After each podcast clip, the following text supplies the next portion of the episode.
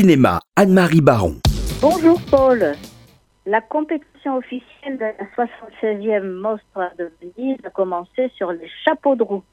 À presque mi-parcours, on a déjà vu de très bons films comme celui de Noah Baumbach, The Marriage Story, qui nous a redonné le goût du bon mélo et surtout on a assisté à des polémiques mémorables. Alors que la présidente argentine du jury, Lucrecia Martel, a désapprouvé publiquement la sélection du film de Roman Polanski, J'accuse, contre l'avis du directeur de la Mostra, Alberto Barbera, même Catherine Deneuve a tenu à manifester son indignation devant le traitement qu'on fait subir au plus grand réalisateur actuel. Donc, son film ne remportera probablement pas de prix, malgré les excuses de la présidente. Il est pourtant excellent. Il démonte l'engrenage absurde qui a conduit à la mise en accusation, à la dégradation et à l'emprisonnement du capitaine Alfred Dreyfus à l'île du Diable.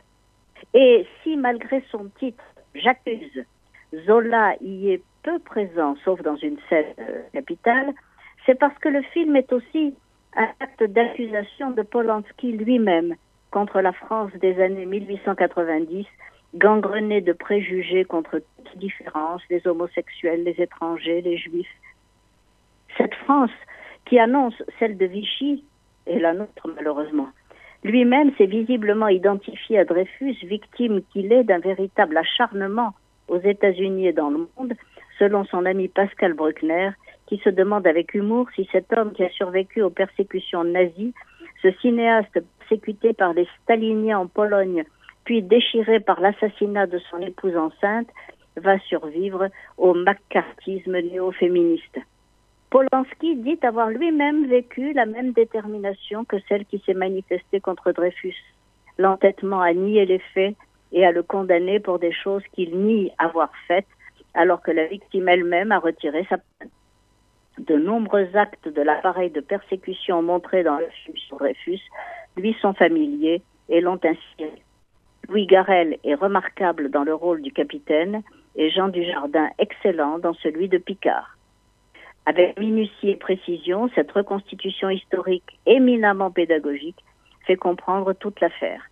Polanski n'a pas pu venir le présenter à Venise, craignant une extradition, mais il était présent comme figurant dans le film. Le seul film israélien est une coproduction israélo-française. Je l'ai déniché dans la section Collège Cinéma. C'est The End of Love de Keren Ben Raphaël avec Judith Chemla.